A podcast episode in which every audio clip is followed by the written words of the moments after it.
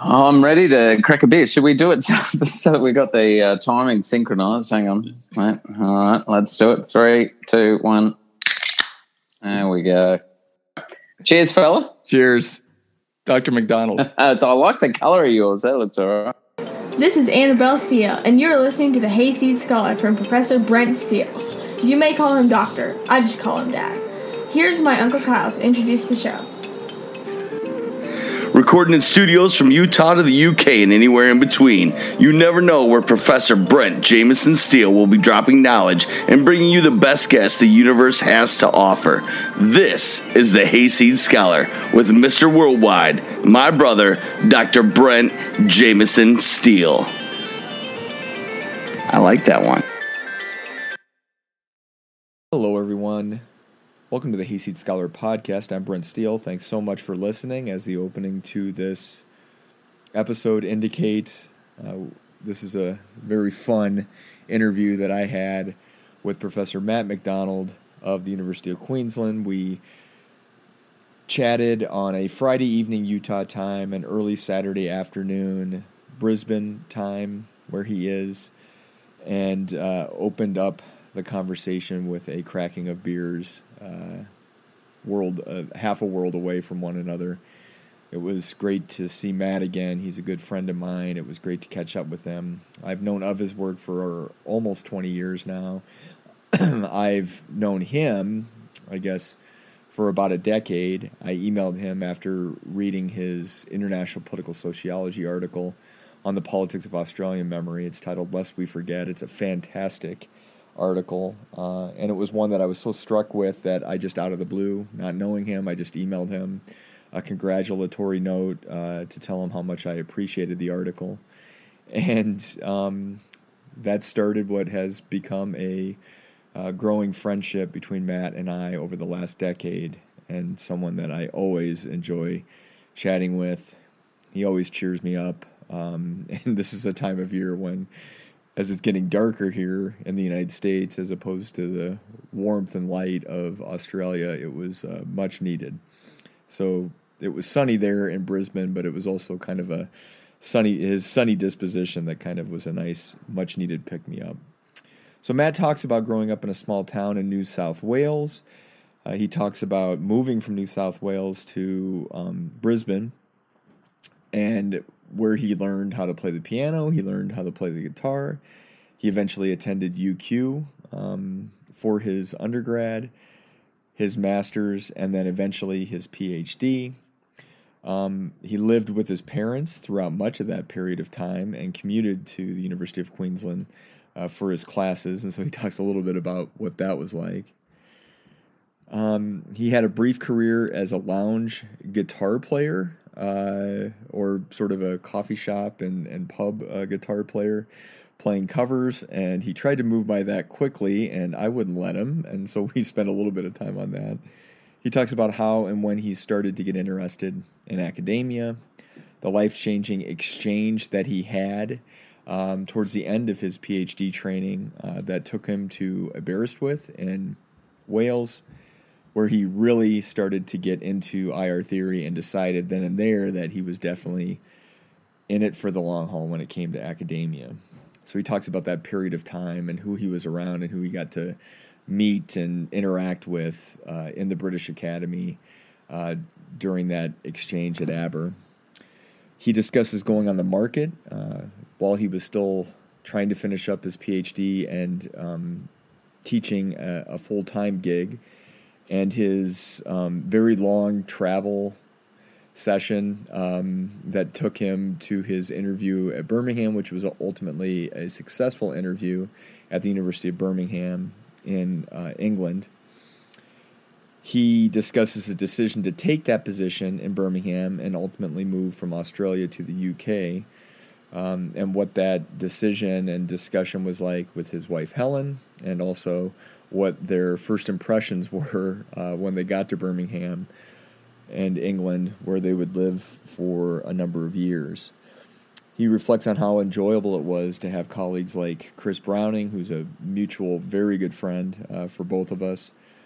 His move from Birmingham to Warwick, where he spent some time, having his two boys in Britain. Helen and and uh, Matt had their two uh, boys in Britain, and how much he did enjoy uh, Britain and and sort of the the humor of the Brits, um, but ultimately how much he missed his family back in Australia, and so and including especially his brother. He talks a little bit about his uh, how close he is to his brother, which I definitely can relate to because I miss my brother quite a bit. Um, and so then he talks about moving back to Australia and getting a position where he is uh, still to this day, once again at UQ. We chat about his approach to writing, how he decompresses via exercise, music, camping, and craft beer, he talks about the infamous and widely ridiculed by Jelena Subotic, who is a former guest on the Hayseed Scholar podcast, that widely ridiculed evening that he and I had uh, out with Chris Browning, Chris Agius, Katarina Kinval, and Jennifer Mitzen. Uh, Jelena Subotic has never let us live it down, um, but it was an enjoyable evening in Prague in 2018, he and Chris and I were staying together at an Airbnb, and it was just a wonderful week uh, there in Prague at the 2018 EISA meeting. So we talk a little bit about that, and we kind of conclude um, signing off and wishing each other uh, well. And so I hope you enjoy my conversation with Dr. McDonald. It goes about an hour and a half, like we typically have for this podcast. And so I hope you enjoyed as much as I enjoyed chatting with my friend, Professor Matt McDonald of the University of Queensland. So right. you you grew up in Australia, yes? Yeah, yeah. It's a really I'm like you know it's a really boring story of luck and privilege. My transition to academia, but then actually most of the rest of it's pretty just in Australia, bouncing around. You know, big in, in the big in, city of Brisbane. It, it was so you were were you born in Brisbane? No, no. I moved here when to start at the end of my primary school. So I think I was about ten when I moved to Brisbane from um, Tamworth, which is in rural New South Wales. Um, so we were. Dad was a school principal and was sort of bouncing around small schools in around in and around Tamworth and then finally got a gig in Brisbane, and they were thinking, well, it's about time to get the, you know, the kids are about to start. My older brother was going straight into high school, and so I think they were thinking through those in that sense. Actually, it makes sense to move to how, How old were you when you moved? Uh, ten. So what? So do you remember small town life then? Uh, oh I mean, yeah, yeah, yeah. No, definitely. I loved it. I mean, I loved it actually. Um, well, especially at that age because we were absolutely mad about sport. My brother and I, and yeah, still are. But um, so yeah, we'd we'd play. I just used to love on the weekends. You'd play. You'd play sport, but there was also if you had an afternoon, you'd just be you'd just leave on your bicycle and go down the creek or go to a mate's place or and then come back in the afternoon. It's sort of something that's lost, I think, if you live in a big city. Um, but yeah, no, so I definitely remember it because you grew up in a small town as well, didn't you? Yeah, I did. I mean, it was, uh, well, it was uh, kind of medium sized for the state that I was in, but the state that I was in, Iowa, was really small. Um, mm. And so, and the same kind of thing. I mean, we had, we were at least generationally back then, you know, they called us latchkey kids because the, the parents just kind of let you go Fucking off and explore. And, um, so we had a creek that we'd go to. We'd go play baseball games at a lot. We play football games at a lot, and not come back until the until the evening and yep. um, and that kind of stuff. But uh, yeah, and so your so your dad was a school teacher. Uh, both parents. So both parents. So school. same with me, right? So I grew. Up, oh yeah, yeah, that's right. I think so we what, talk about that. Yeah. What what level was your like? What level of grade school was your parents, or did your parents teach teach at? Um, so my dad was a school principal. He didn't do much teaching. He didn't actually like. I think being in the classroom, he liked to be doing the administrative, uh, being the being the big man on campus. So he was the school principal of primary schools, and then after a while, they sort of um, he became part of the area supervisors, like you know, um, what's his name in uh, The Simpsons, Skinner's boss. Anyway, he was he was sort of like that. So he was a regional sort of supervisor, and then Mum was a an English teacher predominantly at um, high school. At a at a they were both in the Catholic education system because that's another thing. Of course, you and I share the Catholic. Yeah, but you were actually an altar boy, right? I was, yeah, I was. Played the organ at church a bit later, and then, uh, yep, altar boy. Until So- I went, actually, this whole thing's a fast. I don't know. and gave it all away. But uh, yeah.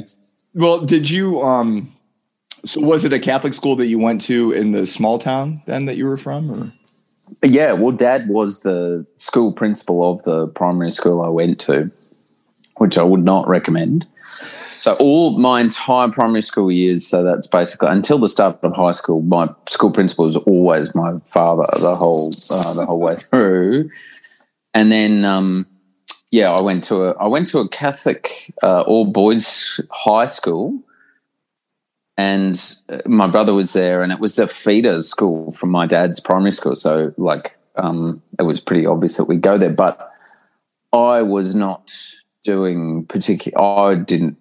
Yeah, no, it didn't work for me because they were really quite strict disciplinarians. And part of the reason I'm attracted to this profession is that I fucking hate it when anyone's telling me what to do. So I changed to a big public school um, stayed high, and uh, they were just like their view was well, if you if you want to do well, we can we can help you out. If you don't want to do well, then that's your funeral. And I was like, fine, I'll do well then.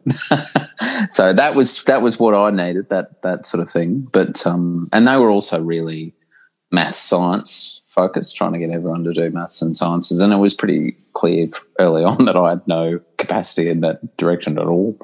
Um, but yeah, And how much older is your brother and you? two years older. Yeah. So we were we're really close, and it's one of those things where we have. So yeah, he was around. He stayed over last night. We were. He came to the pub with me and my neighbour, but um, played a lot of sport together. Really good sort of combination, and been on holidays together. So I last year when I went to Japan for a workshop, that was the last time I went overseas. I said to him, "Look, is there any chance?" Because his kids are he's older, but he's got kids who are like one and three. I said, "Is there any chance you could come and we could have a few days hanging out in Tokyo?" And I think he had to put in some hard yards to try to justify, it, but he did, and we had a we had a great time. So, but yeah, we um, really good friends. And then I've got a younger sister who's three years younger. Um, they're both uh, Commonwealth public servants. My my brother and my my sister's really quite senior. Um, so yeah, mum, dad both teachers. My siblings both public servants, and I'm the outlier. well, what? But your parents obviously had college educations, right? As a teacher and and director or Uh, principal. yeah, no, sort of. So it's it's complicated because they had um, back when they started, they had a diploma of teaching, was what it was, which wasn't actually an undergrad uh, a degree, and it was at a teacher training college rather that was affiliated to a university rather than um, a university itself. They subsequently both of them went back and did um, university degrees. Mum did a master's in English literature, and Dad did a master's in sort of leadership and things like that. But uh, at the time, neither of them actually trained to be teachers through a bachelor degree. And my dad was one of those first in family to actually go to university. And that was only because he had this spectacular. So he worked on a farm in New South Wales. His siblings were all sort of, they worked, helped out on the farm. And then dad had, when he was about 15, had this spectacular bike accident where someone hit him in a car. And he had to spend six months basically in hospital uh, reconstructing his knee, couldn't really walk, walk. And at that point, the, all the, the teachers were just coming and giving him stuff. And he was like, well, I've got bugger all else to do. And then they, they were sort of saying, oh, he's quite good at this. Does he want to go on and finish high school? Because even that was seen as like a big thing in his family. That would put him apart from his older siblings. So they were like, oh, well, maybe because he's useless around the bloody farm anyway. he's hurt his knees over. So yes, mum. Um, so he that was why he ended up enrolling in this diploma of teaching. And the good thing about this program was that they basically said, "Look, we'll pay for it for the diploma, but then you have to go to wherever the hell we decide to send you. Um, so they, mum and dad met in a town in western New South Wales called Walgett, which is pretty. It's not a lifestyle move. You wouldn't go there to thinking, you know where, you know where we should move to Walgett. But they happened to meet there, and it's such an intense experience being there. Very significant Indigenous population there, so. I think they, as young teachers coming together, they spend a bit of time together, and that's sort of how they ended up um, there. But I think we often think, God, if it wasn't for Dad's bike accident, we would he wouldn't have finished high school, would never have met Mum. You know, that's that sort of all these arbitrary moments. Whereas by the time I got, by the time me and my siblings got to the end of high school, it was just assumed we'd all go to university. Whereas none of my cousins Yep. None of my first cousins went to university at all. Um, and it's interesting there, the whole culture started to change about validating the idea of going to university, such that most of their kids are now going to uni, but it's sort of they're about two generations after us. And was it, I mean, this is, but obviously it was a family environment where, because you assumed you were going to college, did, did you all talk about things like politics or like other stuff, like as kids with, with your parents or um, did that ever pop up or? We did a little bit. My dad mod- modeled himself off uh, Bob Hawke, a former Australian uh, Prime Minister, who, of course, was famous for during his years at Oxford actually um, getting in the Guinness Book of Records for sculling uh, yard glass of beer um, faster than anyone had managed to do it before, and then would go on to become Prime Minister of Australia. You know, I'm not saying that's cause and effect, but draw your own conclusions. So, Dad kind of had this hair, so he sort of modelled himself off of Hawkey, and he loved he loved Bob Hawke. So they were always pretty. It was pretty clear they were Labor oriented, but we didn't tend to talk too much about it. Didn't spend a lot of time talking about international politics at all. Um, and then when I enrolled in, I was good at humanities and interested in social justice stuff. Some of the good, you know, the good stuff that comes through the, as you know, through the, through the Catholic Church. Yeah, the, you know, some of those social justice things that that were on my radar. Um, but then when I, by the time I got to university, I I chose to. I was doing a double major at the start. My arts degree was a double major in English, just because English was my best subject at, at school, and it wasn't for until second year that I think I started to go. Actually, the I'm enjoying the politics courses more. So you're, how did you decide uh, UQ then for, um, for your college? Was it just sort of something that had your brother already gone on to UQ or?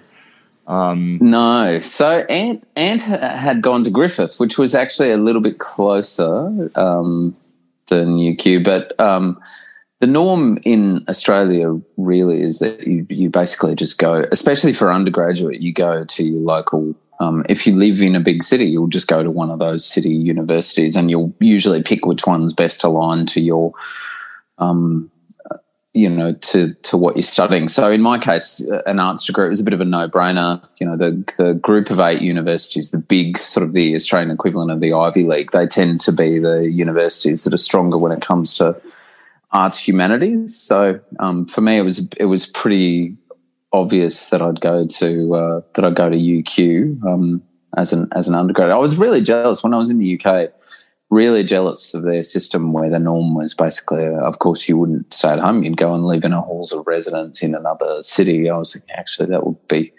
good because I didn't move out. I didn't move out of home until I started my PhD. Um, so in that, so you were like still 20 living at 23. home at, in college at UQ. Yes, yes, I was, and it was a massive. Uh, it got easier, um, but it was a massive pain because it was actually a really annoying commute from my place because we didn't technically live in Brisbane. We lived in uh, the Redlands, which is the, the next sort of Shire council area over, but it was about 30 kilometres from Brisbane City. It's over on the Bayside. Um, I was desperate to get out of the Redlands by the time I left, but there's some nice there's some nice parts. But um, but you had to to get to uni. You either I either had to borrow Dad's car, which I tried to do as often as I could because I didn't own a car at that stage, but if you did it by public transport, you had to catch a train that took about 45, 50 minutes to get to um, this train station near the university, but crucially on the wrong side of the river. So you then have to walk about 15 minutes to the river.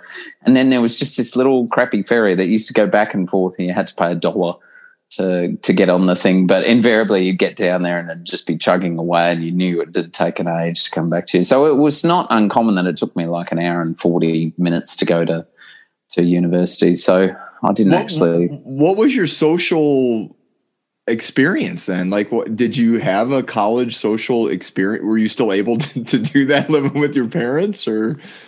I mean, it's a that's a really good question. I actually think my experience at university, I was like was pretty ordinary in my um, undergraduate degree. And that was in large part because I realized uh, that I didn't actually have to physically be there that often on even when I did have classes I was like oh well bugger this I don't really need to go to all the lectures I mean this was even before they were recorded I still backed myself to be able to get over the line when it came to assessments and wasn't really pushing myself that hard to do that well. So I would, on most weeks, it'd be unusual if I was on campus more than a couple of days. And then it was fairly transactional. I was like, right, I've got a lot of things to do in the couple of days I'm here, books to get out, to take home, and um, you know, classes to to attend, the ones where they really insisted you actually turn up. um, so yeah, it wasn't it wasn't the best experience at all. And I think if yeah, if I was doing it again, there'd be a lot that'd be different in my undergrad. I really just drifted through the first couple of years of undergrad with a terrible GPA that was basically just consistently passing, but never pushing, never even close to getting distinctions or high distinctions in my first couple of couple of years. Um, when did the spark hit then? Oh, was a bit when did the spark of brilliance yeah. get ignited oh, yeah. at McDonald yeah, in yeah. college? I'm still I'm still holding hope, holding out hope that that's gonna that's gonna come. Um, no, I think so. In about uh, in about third year, this is so uninspired. In about the start of third year, I think I had this moment where I was like, wow, I've got one more year and I don't really know what I'm going to do. And there's a lot of other people who are finishing an arts degree and I'm going to be competing with them for, you know, whatever job. I still hadn't worked out what the hell I was going to do. So I started to try a bit harder in my courses. And I was enjoying the government courses, the politics courses and international relations courses a lot more, but I still wasn't really that desperate to, to do well, really, until third year. And then it was all about – I'm going to try to bump my GPA up a little bit so it doesn't look terrible when I'm applying for jobs. But even then, it was only towards the end of third year where I found out about this. The school had just initiated this master's degree um, in international relations, and they sort of said, "Oh, you know, you could you could potentially enroll in that because in Australia, the more common pathway to go from undergraduate to PhD is through uh, an honours year, a separate honours year, and it's really you know research preparation. There's a lot of stuff on research methods. It's really focused on the development of a dissertation, so it's an ideal foundation really then to go on and do a PhD. But I, it hadn't been on my radar at all, and my GPA wasn't good enough for me to be able to get into it anyway. So they accepted me into the master's program, which was fine, except that all the classes were um, were at night because they were sort of pitching it to people who were working full time. And do you want another degree so you can shift from whichever Queensland government department you work in to, you know, one of the big Canberra based ones or Department of Foreign Affairs and Trade or something like that. The, the only good thing about that being classes being at night was that I had dad more ready access to my dad's car, which I was still borrowing and using. So, um, so yeah, it was only at the end of 30 that I started to try a bit harder. And only when I found out about this master's program and I thought, oh, I'll throw myself into that. And I should actually try to do quite well um, in that master's program because I knew this was definitely going to be, you know, GPA on that would people would forget what my GPA was in my undergraduate if I do well enough in the masters. So I tried, I tried pretty hard um, in that one. Were Were you interested in um, like what what kinds of IR work were you reading like later on in undergrad and then into your masters? Were I mean, were were you taken with with IR at that point, or was it more just generally politics classes, government classes? I was I was interested in it, but again, I'm such a late. Uh, I was such a late sort of convertee, I think, to the academic space that I, I couldn't confidently tell you about any of the of the IR research I was actually doing at the time at um, undergrad, a little bit more at masters as I started to get into debates about environment and security. That was the topic for my masters, much much shorter master's dissertation. So I was reading, just started to touch on a few of the debates about security and find out that you know there's people out there who think it's not just about war, that it's about emancipation, or it's you know all these other things. So there was a little bit of that, and I remember Ken Booth early on, sort of thinking, "Oh yeah, this this guy, I like this." It was simple, and it did seem as well to accord with that sort of Catholic social justice thing a little bit, like his vision of emancipation of the most vulnerable. I was like, "Yeah, okay, I can I can get with that. That's a that's a project." But um, but yeah, I wasn't deep. I was not at all deep into IR literature, even through the master's program, really. Um, yeah. Who who were the professors that were at least assigning you these different works? Were they at least yeah. uh, letting you read widely and? Yeah, so um, I had uh, Marianne Hanson was, I think, uh, one of the first courses I took at UQ that I really thought, yes, this is a great one. Was one of hers, and she, she's now my office name. She's in the office next to me, um, and is a good friend. Um, Bill Tow was another one. He did sort of US strategic uh, stuff. he was a classic uh, realist who was um, actually just genuinely and personally uh, paranoid about all sorts of things. Used to say, you know, he was he was the one who introduced me to the phrase. Just because you're paranoid doesn't mean they're not out to get you. And I've I've used that almost every day. I think I remember him saying that and just thinking, wow, what a time to be alive. You're my, you're my, you're my academic supervisor. So, um, so Bill was there, and then there were another couple of people who, Joanne Wright, who did IR theory, she was very good. Um, she is actually now the uh, one of the very senior people in the university, having left and come back, and is now overseeing teaching across the university. Um, but yeah, the a handful of other people were kind of area specialists. Like we had people who did sort of Russian Soviet stuff or um, Indonesian politics was another one. And then um, Peter Chalk, who did sort of, uh, he ended up working for the RAND Corporation. That sort of was the sort of work he did. So, so yeah, they, they were very open. I think that was always a good thing. There's there's there was always openness about you know what you what you set, but I probably wasn't exposed to uh, the full range of debates of what was happening in IR.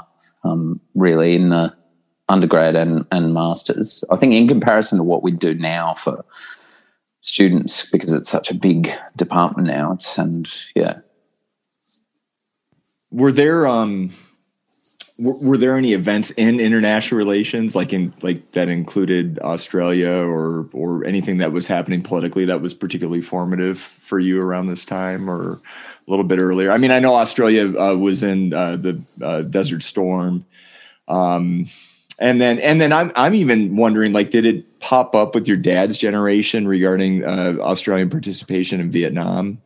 Like did that? Oh, absolutely. Yeah, absolutely. That was a really big thing for for Dad, whose knee injury actually prevented him from ever being in the under the gun, so to speak, in terms of conscription. Because of course we had conscription in Australia to uh, to send people to, to the Vietnam War. But um, so that was a big, obviously, a really big issue for his generation.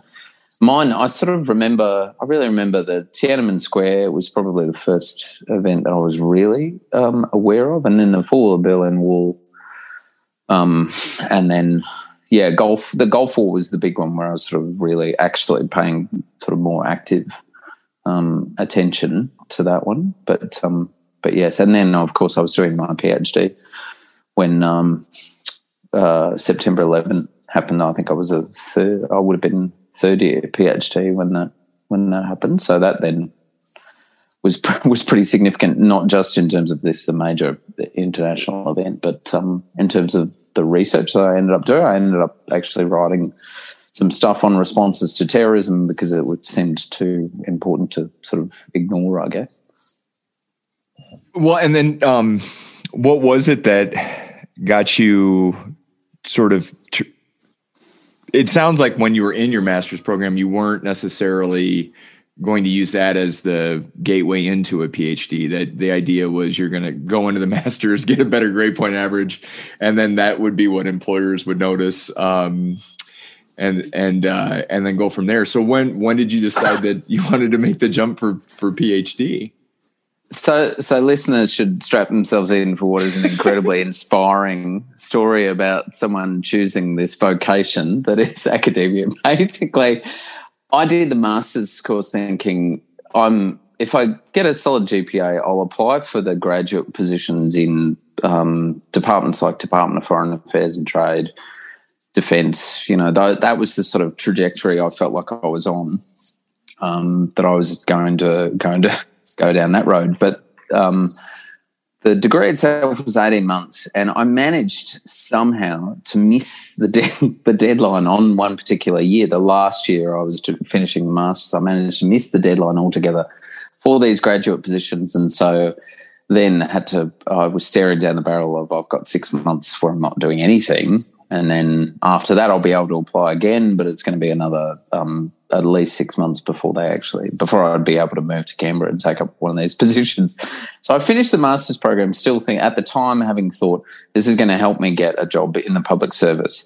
Then um, I was applying for jobs in the Queensland public service while I was um, playing guitar at coffee shops and uh, doing after school care um, at different schools. I was applying for jobs in departments like the Department of Primary Industries in Queensland, where it was just which would have been a disaster for me, um, I think. But the the big thing in terms of the PhD as a pathway was that my I had met uh, Helen, my wife.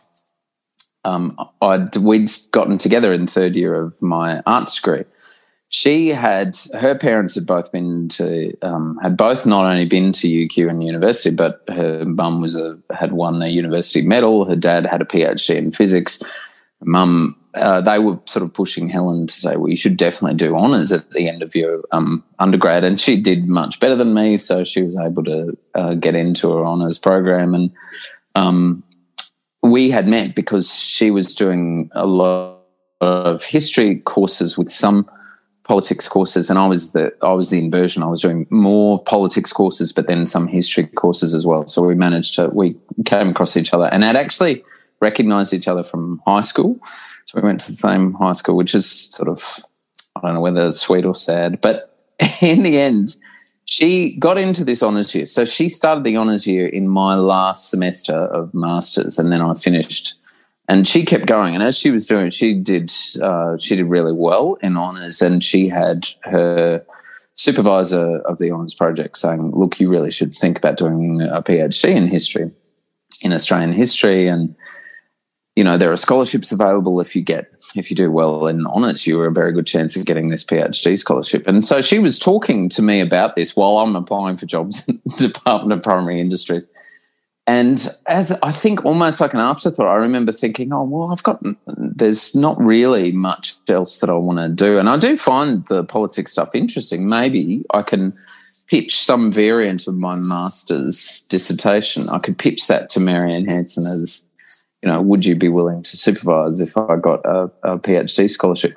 Bearing in mind, so again, this is just my local university, the only one I knew Marianne, I pitched this project on environment and security that Marianne Hanson had no research background in. Um, I'm sure she wouldn't mind me saying this wasn't her central to her research, which is was about nuclear disarmament and she was teaching European politics. But I put in this application based on my master's. I put in this application for a PhD scholarship on this project, just thinking, well, worst case scenario, at the end of this thing, I knew enough about a PhD to knew to know that you could call yourself a doctor at the end, and that really appealed to me. I was like, yes, that's because uh, the medicine stuff freaked me out a little bit, and this is a, a loophole.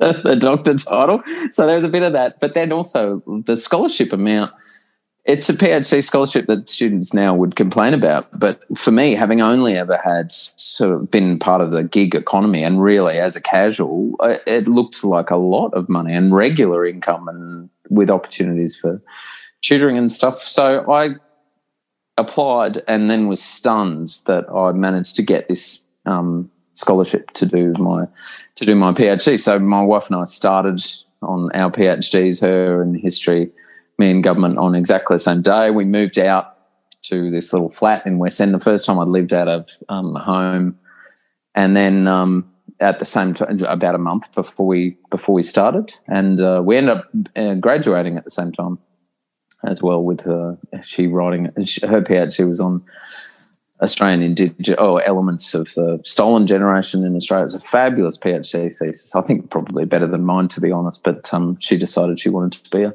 social worker. So at the at the end, she then did another degree. I suspect just to have more degrees than me, but um, she's a jealous, petty woman like that. But she decided social work's where I want to go. So she then um, basically enrolled in this uh, shorter um, program in social work and is now yes, uh, a social worker. So that was my beautiful, inspiring journey to a PhD. And uh, the one thing with the Hayseed Scholar podcast that I've listened to, I've listened to so many people who've made such intelligent, informed, really due diligence is a real feature of why people chose the schools that they did and what research they were reading. And I was like, I literally fell into doing a PhD at UQ. And even when I started, no sense. I had no sense that I would end up being an academic. That was never on my radar at the at the start. Well, what? So what? Well, for okay, so I actually have two questions. Um, because we just we quickly passed over what I think for many of us, including myself, is just as important, which was you were a guitar player playing in coffee shops. So like what what was that like? Did you earn money? Was it just one of these uh, vanity things where you just wanted everybody to be excited that you were a guitar player like or was it a little bit of a combination of both? Like like what was that that like? And and did you ever make the jump to playing in pubs or was it just coffee shops? Was it just coffee shop? Um, no, there were bars, bars and uh, bars and um, I think a beer garden featured at some point. That's, a, so a pub. Did you go by Matt McDonald or did you have like a stage name? You'd like that, wouldn't you? You'd like that. Um, no, sorry, sorry. I didn't. I didn't. I don't think I was important enough at any of these venues for them to be advertising. You know what? Tonight's a special night because we got this guy who's got an acoustic guitar and he seems to have some sort of amp setup or something. But anyway, he's going to play.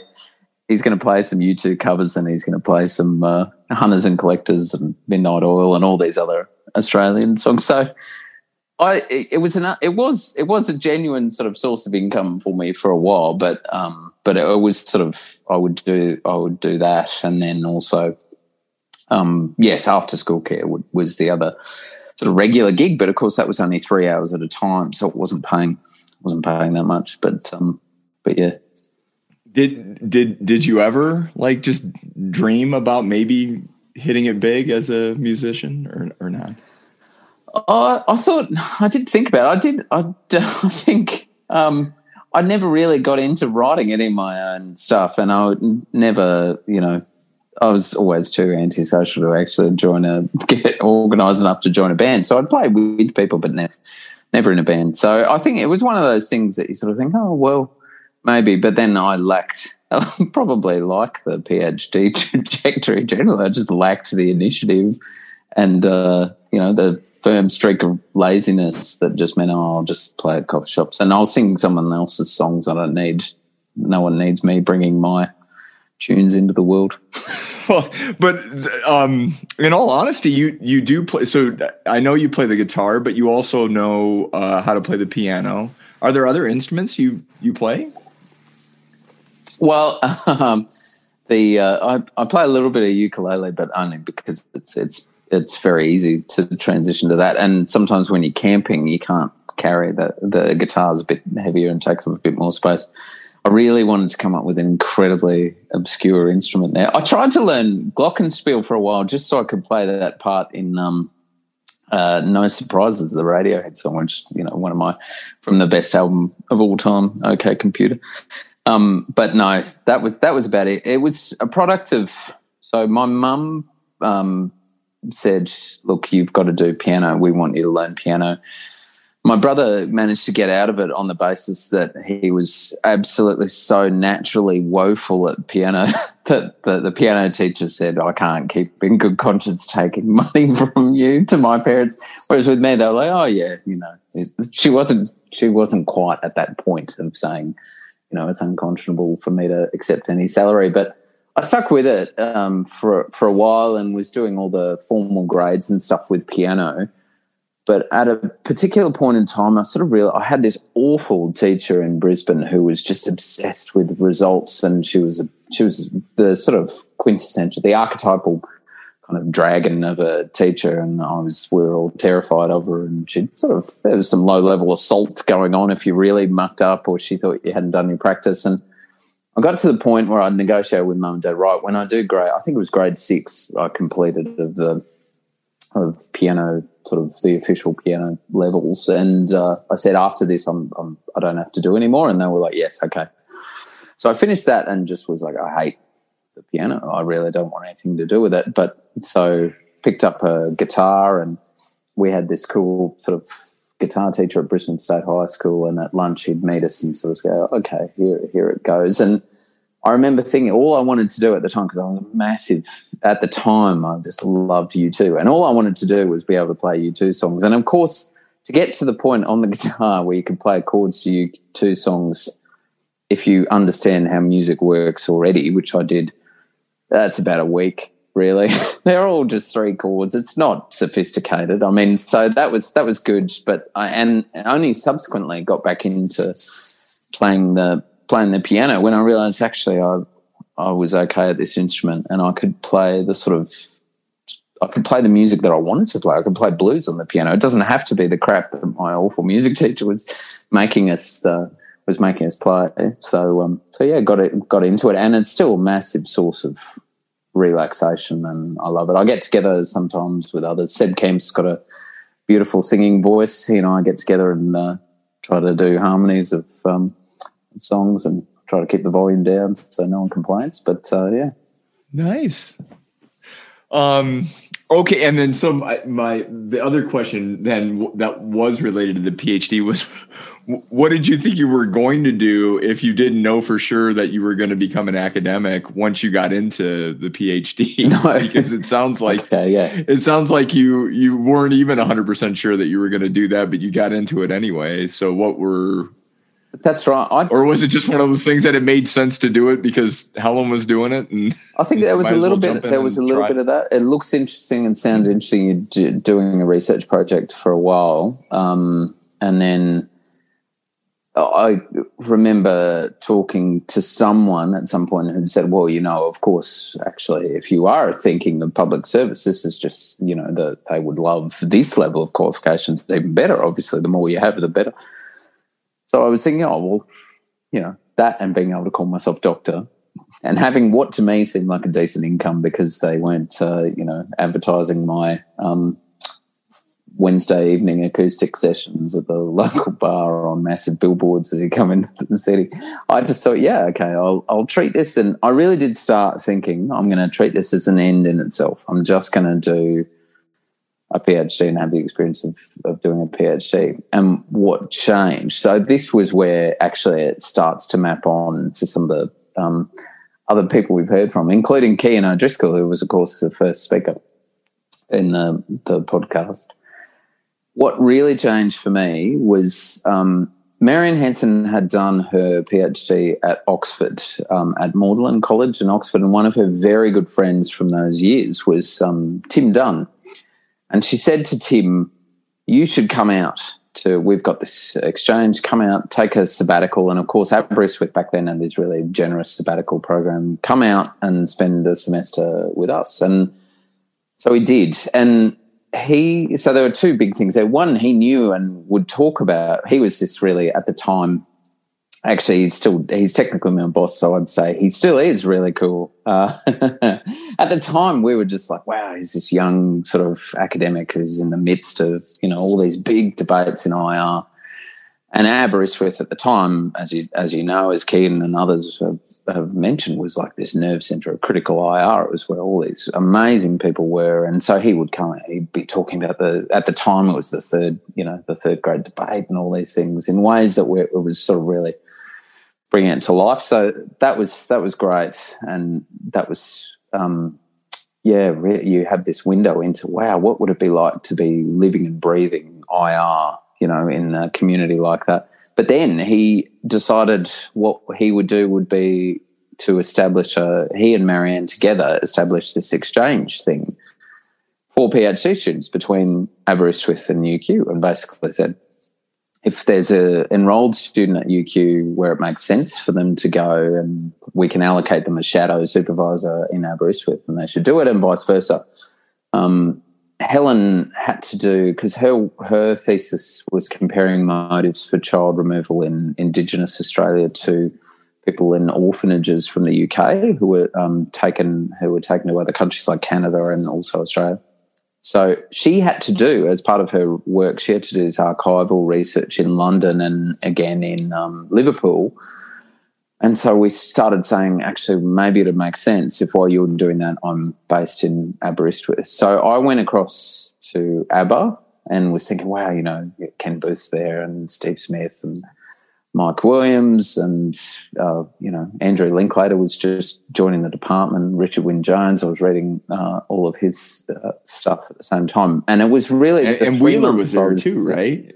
That's right. Nick Nick, Wheeler was there. Colin Wight yeah. was there. Jenny Mathers was there. It was just this absolute superstar, star-studded department, but especially in the space that I was that I was working. Um, so I had three months there. So it's a much shorter period than uh, you know those who talk about the formative years of PhD at, at Aberystwyth, like Cian would acknowledge, but very similar in the sense that you you're in the midst of this environment with all these great people around who are talking IR in really sophisticated terms. And then, you know, because there's bugger all else to do in Aberystwyth, you're going out with other PhD students, sometimes other staff, to uh, events and then to the pub. And you just carry on these conversations at the pub about, you know, at the time, I think it was all about, uh, had – had Alex Wendt sold out with social theory of international relations that he joined the positivists. Because this would have been uh, like what, uh, 2001, 2002, 2003, right around there? 2000. I think it was 2000. 2000. So, okay. Yeah, so, was, so when Tim Dunne came out,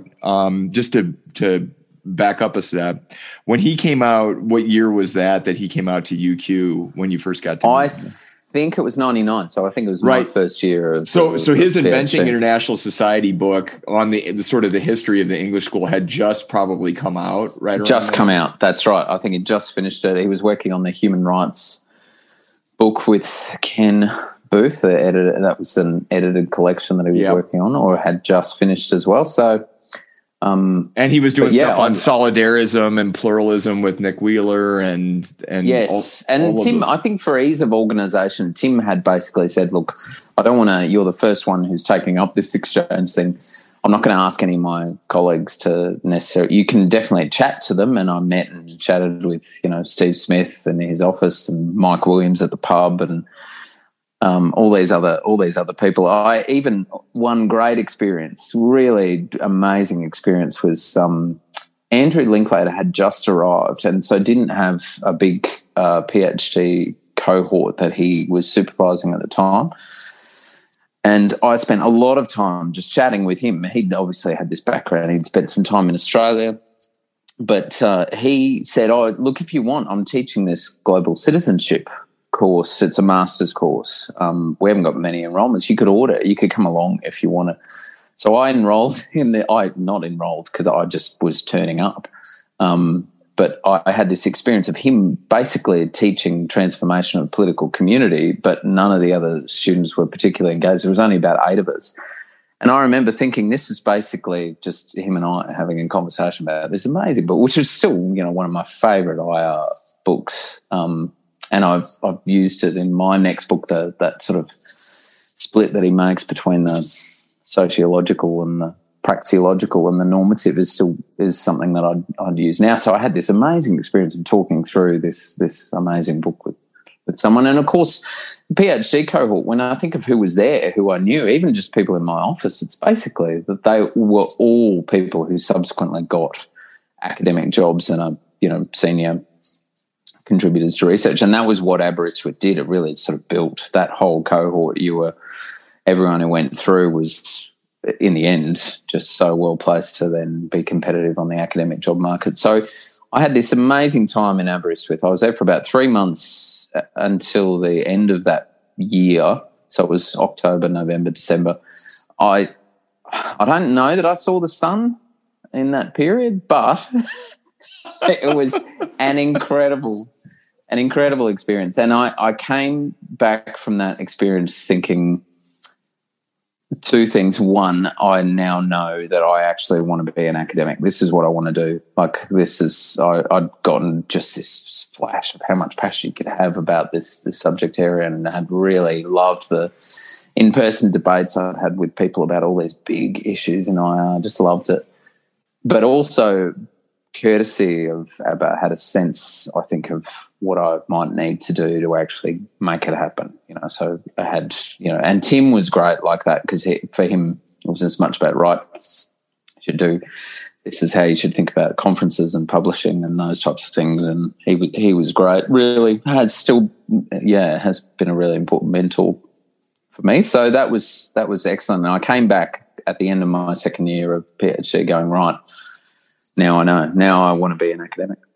Did you start attending conferences then? Was that? Well, I had been to one or two before, um, but did, did you go uh, to any when you were in the UK at all? Yes, um, I went. To, I went to the BISA conference in Bradford, which is just a jewel of a city. No, it was. I feel back because it was a terrible. It was a terrible time of year to see any city. But I remember Bradford. Well, and just I mean, just to clarify for listeners, like our like the younger generation of listeners, like BISA up until probably 2006, 2007, 2000, or maybe the end of the 2000s was always around Christmas time, right? It was always in That's right. winter. That's so. right. And like an idiot, I was actually on. I take some responsibility for the fact that I was on the BISA executive, the British International Studies Association executive, when I was at subsequently then at the University of Birmingham. I was teaching there. Was elected onto the executive and was on the executive when we made when the decision was made to transition the conference from that time around Christmas to the middle of the year. And I remember sort of saying, oh, look, if you're from other countries, it's really hard to attend BISA. For me, it was the conference I was more interested in going to than any other. But it took me years to work out that actually, you know, at the time, one of the wonderful things, absolutely wonderful things about BISA was that it was basically just a, a Christmas party for academics. It really was. I mean, it was this amazing, in those years, you'd really just it was basically right at the end of that teaching term you'd then all shovel off to you know whether it's bradford or southampton or cork or um, wherever um, and you'd you'd basically just meet up with meet up with you would present your work obviously but a large part of it was meeting up with friends and having a few pints and you know ushering in the end of end of a year. And so i think that's probably something that might have been lost with a transition to uh, another time.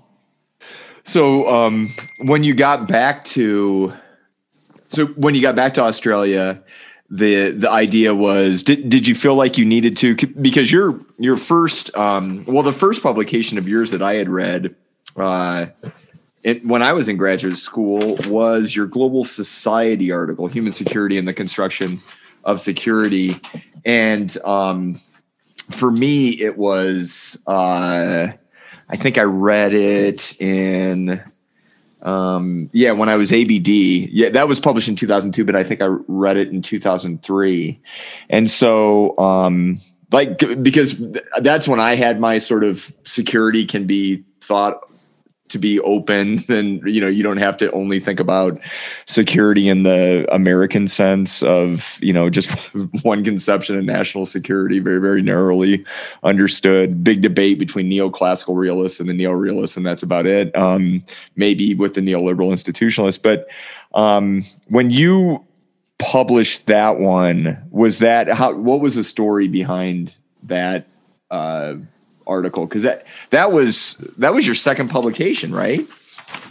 Yeah, so I'd written a review essay. This was on Tim's advice, a review essay of a few books in, in that were touching on environment and security, and then um, had another piece that was sort of a, basically a, an editorial about Australia's uh, absolutely appalling approach to asylum seekers, which really is just applicable from the point I wrote it to the present.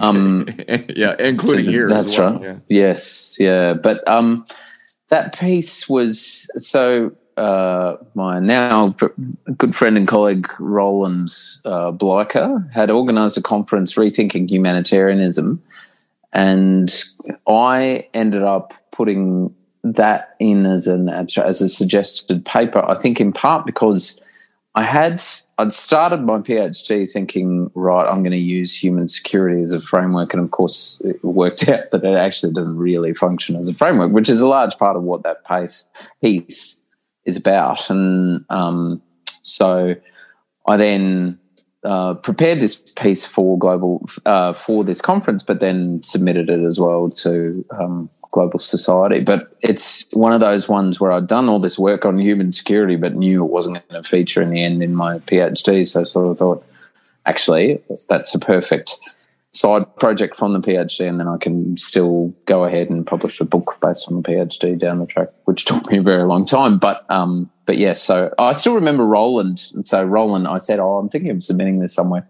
and Roland said, "Oh, you should send it through." So I sent it through, and I remember getting an email back from him the next morning, just saying, "Oh, well, it's a very good paper. It's uh, you know." I had a glass of wine and made for a, and read your paper, made for a very enjoyable evening, which is still exactly the sort of thing Roland would would do.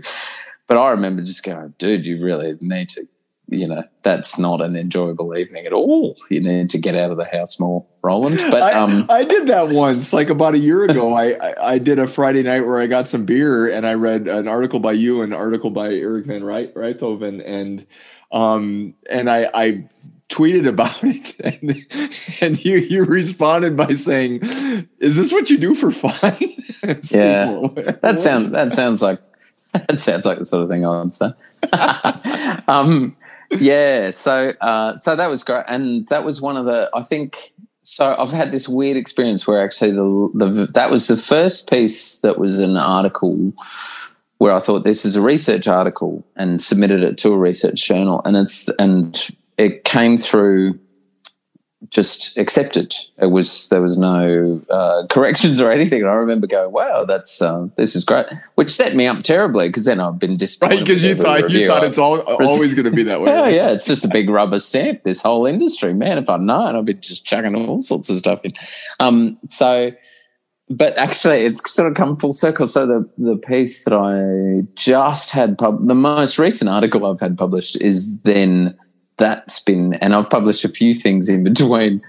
That was another one that came through with, wow, this, we don't get this very often, but this is just an accept this piece on climate and security in Australia after the, after the fires. So the first piece I had published was just an accept with no corrections. And then the most recent piece published, tick that box and literally nothing in between. so, yeah.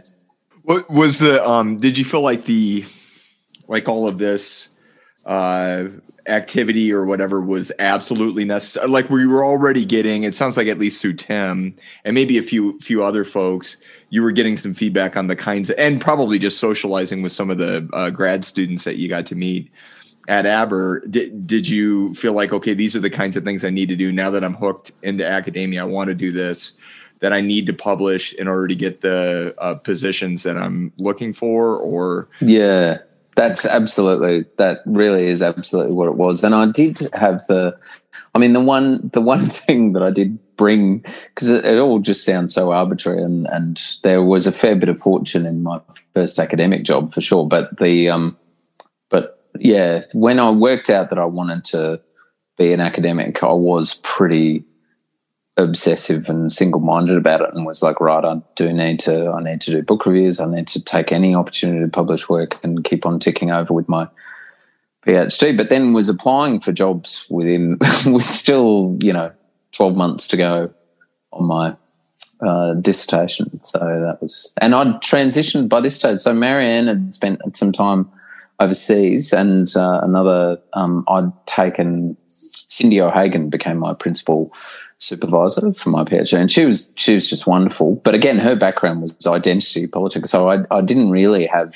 anyone who I could. Um, it wasn't until I remember um, Alex Bellamy, so with whom I've collaborated. He I just missed him at Aberystwyth when I was there. He'd already moved moved on um, elsewhere. But then he got an academic job at UQ, and he and I became really close, and we were writing a few things. And so we we I think we're trying to recreate a mini Aber, and would meet at the pub and talk about IR stuff and talk a lot about the sort of research I was doing. And he had very similar ideas about, you know, this is what you need to do strategically to get you to position yourself so that you can be competitive for an academic job, which involved, in our case, writing a few things together.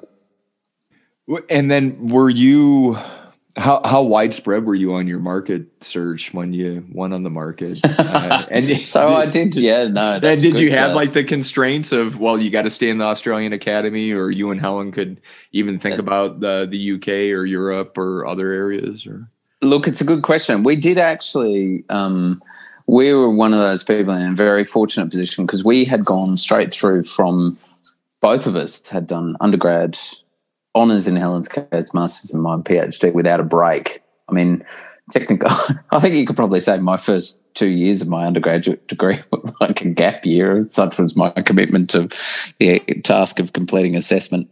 Um, but the uh, we got to the we were both very flexible in terms of our life stage. We were still early to mid twenties by the time um, I'd finished PhD. So um, that puts you in a position where, yes, we were, we were both potentially open to living overseas. And the UK was really obvious because Helen had a, a British passport. Um, where I was really lucky in hindsight that she decided, actually, I want to go into social work because it looked like her research area was was sort of more Australian history, and so you're like, well, if you go down that road, a it's very difficult as I'm sure many of your listeners know to get um, two academic jobs in the same place, but the market narrows significantly when you basically when one of those people um, has research expertise in Australian history.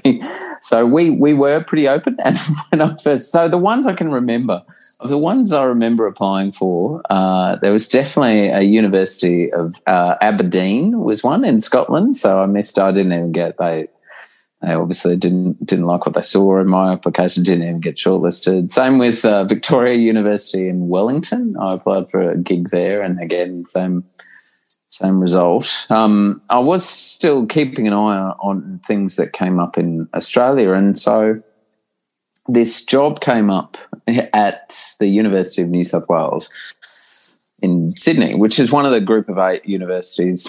Um, and the job looked like it was it was kind of made for me, or it would have been if it was twelve months later.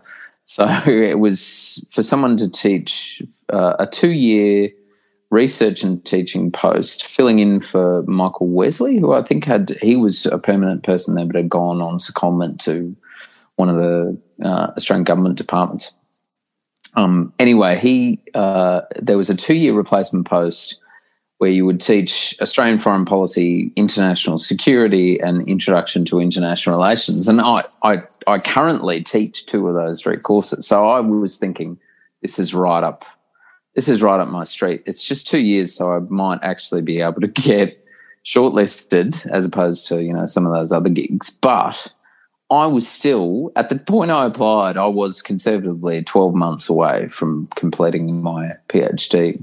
Um, and managed to get that position, get offered that position. So I started at UNSW when I was still six months away from completing my PhD. No book or book contract, about three or four journal articles. And that now, I sort of feel embarrassed talking about that now. I'm sure many of many of us in our generation, Brent would just be thinking, you know, thank God the bar yes. was so much lower when Absolutely. we managed to get through. The bar was lower and there were more jobs. I mean, it was like a double a double whammy in our favor. I, I'm I'm just thinking about how I had one, you know, I, I had three articles, but like one, only one of them was single authored and based on my own dissertation research. And I got a, I got a tenure track job in a U.S.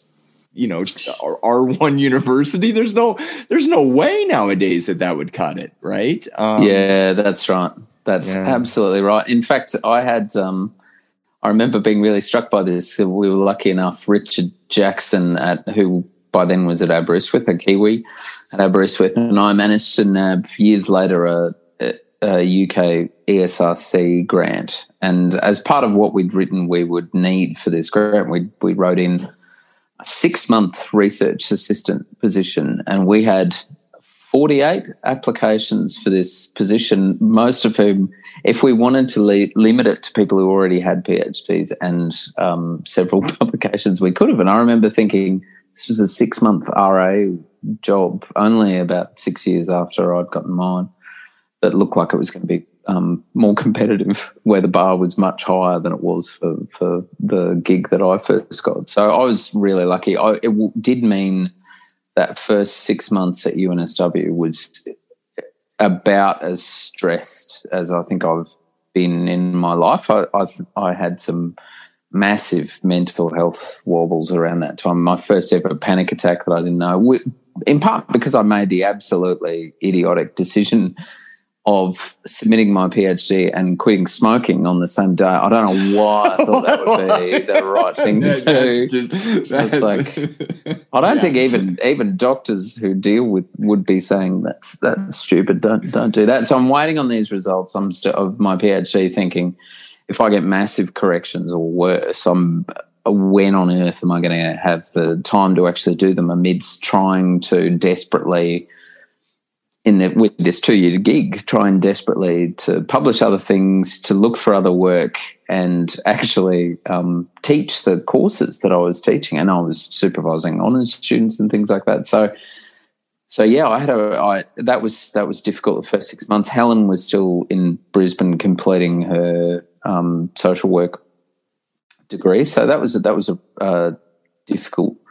It was a difficult time, um, and then thankfully managed to uh, managed to sort of cope through that. And at about um, a bit over twelve months into my time at UNSW, um, I found out about this job at the University of Birmingham um, that part through contacts that I knew at uh, Aberystwyth. So that ended up being useful again. So Paul Williams was at the University of Birmingham by then and um, got in touch with me, possibly via Alex, because he and Alex are obviously Alex Bellamy obviously very close, and said, right, it's still it's not a permanent gig, but it's four years. Um, Stuart Croft has got this money, and he Stuart ended up being you know a real mentor for me as well. Stuart Croft has this money, and you can come across, but you need to teach European um, security. And I, of course, responded as you would, just say European security. That's like my research. I haven't published on it as such yet, but it's really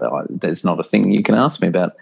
European security that I don't already know. Thinking to myself, I hope they don't follow that up with what does the OS what does the OSCE stand for or something like that? Because I was a bit shaky, to be honest. There was a bit of, uh, but yeah, Helen and I. So that that option came up, and we and we both talked about it, and then I applied. I went to Birmingham uh, for the interview can, on this glorious I, day. Well, yeah. can, can I ask, like, what? um so when you when you got to fly from Australia all the way to Birmingham, uh, UK, England, like what? How long is the flight? And then did they give you time, like for one of those interviews, to like recover a little bit from jet lag, or? or, or oh, not? this is this is worse than you expect, um, because my uh, so it was immediately after ISA Montreal. So ISA Montreal in two thousand and four, I think it was, was the um, first ISA I'd been to. I had hardly any research money, so I was staying sort of in the Latin quarter of Montreal. These long walks. It's the coldest I've ever been in my life. It was absolutely freezing cold. That uh, ISA. Oh, was that? Yeah, that was 2004, wasn't it? Yeah. Oh, yeah, it, it snowed. It was, it was so cold. It was awful. Yeah. But they had scheduled, Birmingham decided we'll schedule the interviews for the week after the ISA in Montreal. And uh, so I went to my um, went to my head of I won't mention this person's name, but I went to my head of school at UNSW and said, um, "Oh, look, I've got this. I'm shortlisted for this. I'll have to work out something else with teaching, or maybe push it back a week. But um, I've got, I've um, you know, got this interview in Birmingham the week after uh, Montreal. Is it okay if I go straight from Montreal to Birmingham?" And uh, this person said, "No, you've got to come back. You've got to teach your courses and then go." So, so I had to fly from Montreal back to Australia, which is you know it's on the worst possible side of the the eastern seaboard of North America is is shocking in terms of how long it takes, and is the only viable competitor is the western edge of Europe. So I went from one to the other, flew all the way back to Sydney, taught these courses on two days, and then had to fly again to Birmingham, which was brutal. You know, I I don't think I would have agreed to it agreed to it now. But um, but yeah, so we turned up. I turned up in Birmingham, and it was glorious weather. And I was saying they had put me up in this nice accommodation. And I walked along the canal. I thought this is a this is just a stunning, stunning city. I then sort of you know presented to the department, and the department at the time at Birmingham was really strong. There were some really really good people there. Probably not um, massively uh, high profile in IR, but lots of people in political economy, lots of political theorists, and you know people like Colin Hay was there, and uh, Simon Caney was there. But um, I remember thinking, "Oh, this is a lovely town." I went to the interview, went to the presentation, and then they do this awful thing in British jobs, and I think you know where this is going to go because this has been doing the rounds on Twitter where they go, just meet in the lobby with the other candidates and we'll take you all out to dinner. And I thought, what manner of hell is this? Are we going to have some sort of cage match to decide who gets the post? What's going to happen? And of course, I've turned up and I've looked around and I've gone, oh, I recognize that person's name. I recognize that person's name. No one knows who the hell I am. So naive about the whole process that it never occurred to me that the fact that they flew me out from Australia might mean that they were fairly serious about me as a candidate. I just thought, well, I'm done. This is no chance. So then when they took us out, I was just like, oh, well, I might as well have a few drinks and make the, make the most of it. So I was on the edge of basically getting a bit uh, hammered on this, you know, with jet lag induced as well. But uh, but yes, I got the job offer on at Dubai airport on the way back to Sydney, and Helen met me at the airport, and we were going to have this long conversation about whether we were going to take it, whether we were going to move to the UK. I think we decided in the um, bus. We didn't have money for a taxi, but I think we'd on the bus in the bus on the way back to uh, our place. We'd we'd made the call that we were gonna we were gonna do it. We were gonna go, um, and it was great. It was very exciting. And then of course the day I arrived, the day I arrived. So we arrived in Birmingham. I'm selling Birmingham to hell. It's a beautiful city. I don't, you know, I don't know why it's not more prominent. Uh, why do why didn't we visit? We only went through it on the bus, which is basically everyone's experience of Birmingham. Um, but we turn up and it is uh, this drizzly, overcast, leaden sky day. And the taxi driver, we had to arrange our own accommodation, and they sort of said, "Oh, they were they were good about it." Birmingham and said, "Oh, you can have this amount of money. You know, you can either stay somewhere nice for like two nights while you sort something out, or if you needed to stretch further, then you might have to set your bar a bit lower when it comes to accommodation." Anyway, so we had this horrible little B and B I still remember being concerned about getting electrocuted when we turned on the light. I still remember the the um, this still horrifies me to this day.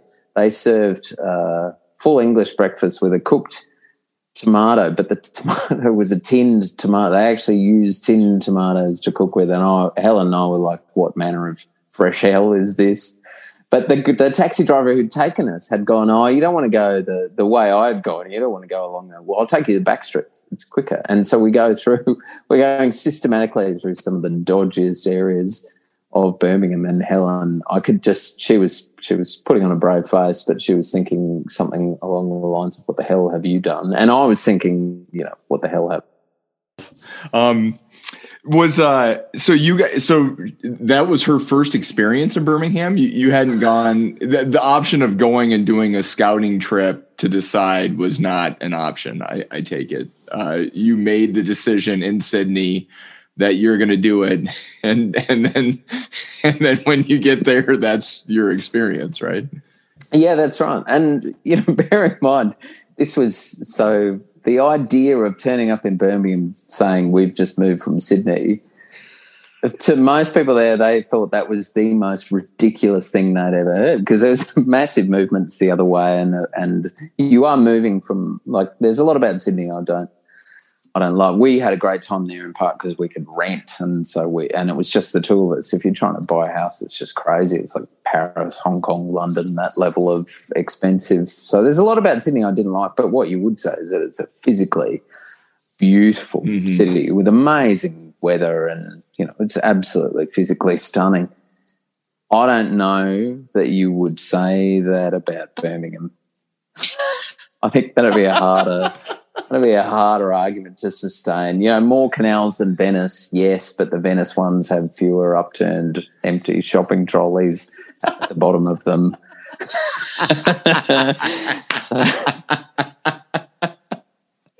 That's I'm cropping that quote. That's going to be how I advertise this episode. oh, fine. Yeah. You're so lowbrow. Yeah, that's fine.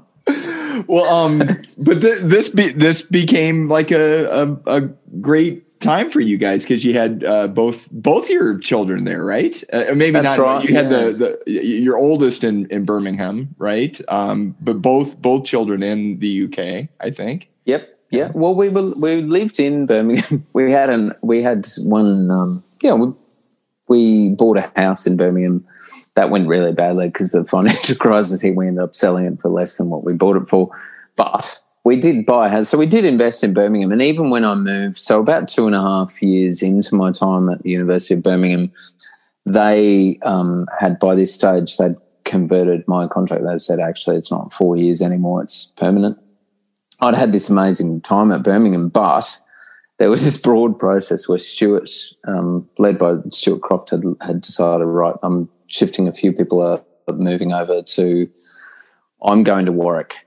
Do you want to come? And so there, there was, this was part of this period, this, this exodus of people from Birmingham to Warwick and working with, um, working as close as I was with uh, Stuart and as close as I had been with Paul Williams, Chris Browning by this stage, who was in my who was in the next office. It was just um, fantastic sharing an office with him. He'd moved to Kiel by this point, so um, so there was less of a rationale to stay at Birmingham. But I, I we remained in Birmingham. We kept living in Birmingham, and I commuted to um, Coventry.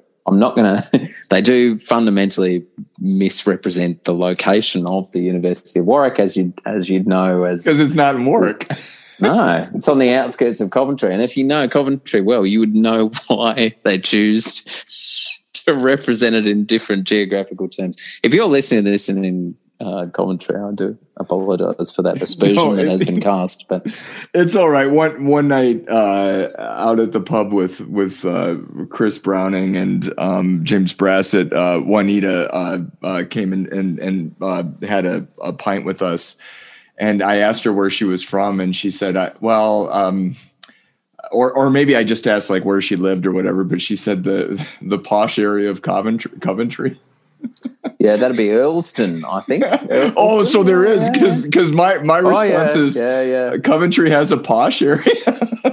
Uh, Which, of course, I, I'd had too many pints at that point, and that's where I needed to, to clam up a but little I, bit I mean, there. both both um, Birmingham and then to a lesser extent. Uh, so we were in the UK in the end for five years. Both Birmingham and uh, Warwick were amazing in terms of, you know. So both places, I was. They put me in charge of the research seminar series, and I still remember just thinking I could invite. You know, really, the limit to the quality of people I could invite was the limit of my imagination. They were all so commuting distance, all these amazing scholars around, and that was a great opportunity. I remember both at both Birmingham and at Warwick, I was in the office next to Chris Browning, and the joy that I didn't sort of recognize sufficiently at the time, the joy of being able to walk into um, his office knock on the door and sort of say, "Have you read this thing?" And he'd be invariably would have or been about to read it, and we'd end up having these conversations that I I remember feeling guilty about at the time, thinking, "God, that's an hour and a half. We, I really should have been sitting down writing and reading." But it was it, now I think that's such an amazing experience to have someone who works so closely with the same sort of debates and research um, that you do, and so that that was all incredible. The travel was amazing. Um, so we did lots of traveling in Europe, Helen and I, and then when Liam, our eldest, came along, we uh, did plenty of traveling with him, and it was only really when I think we started to sort of think I need to get back to Australia at about the point our second Frank came along, and we were staring down the barrel a bit of God, we've got no family support here to help us look after the kids. It'd be nice to have a bit of that. But to be honest, I was also just fairly homesick. I was ringing my, you know, I'd be in touch. My brother had Skype me on a drizzly Friday morning, and it'd be Friday afternoon, and he'd be, he'd have finished and be sitting on his balcony with a singlet and a beer watching rugby, and I'd just be like, "Damn you to, damn you to hell!" I, I did really. I did really miss it. So I think it was as much that as anything else that sort of meant we got to the point where you started to think actually it'd be good to move back to Oz. It, it's a bit of a juxtaposition though, isn't it? Because um, I mean, I can just tell just chatting with you, and I, and I know as well, just in the lore and and my own experiences, like limited experiences, even then in the UK in the British Academy, that like personally for you being away from family was really tough. But in terms of like being in a place at a time when IR was really, and maybe I'm getting nostalgic or whatever for that period of time, but international relations was really at a really fascinating point for those, you know, the the the period of time from 2000 to 2000, you know, seven, eight, nine, when when you know bookending went the different periods of time that you had experienced there. And one of the things i was wondering was um, did you feel like you because of the institutions of like BISA and just how the british academy is and and there's a flip side to it as well because it can be a bit clubby and also blokey sort of in terms of being kind of dude centric on the one hand on the other hand did was it a was it a little bit easier to because the BISA is kind of such a or at least back then it was such a um um social kind of collegial environment that you felt like it was a, an easy transition into the back back into the British Academy when you were in Birmingham and um and Warwick, or was it one of those things that you already knew a lot of people there anyway from your time at Aber that it was even even easier? Yeah, I think I, I knew a few people from Aber, but then after that, I um, yeah, I, it did really help being you know yes, I was on the BISA executive, but then things like um, organising the seminar series and um, I got to know quite a few more people and then started to get invited to workshops and things like that. And you really had, at the time, I really, most of the people whose work I was really reading and drawing on were based in the UK um, or at, uh, or um, Europe.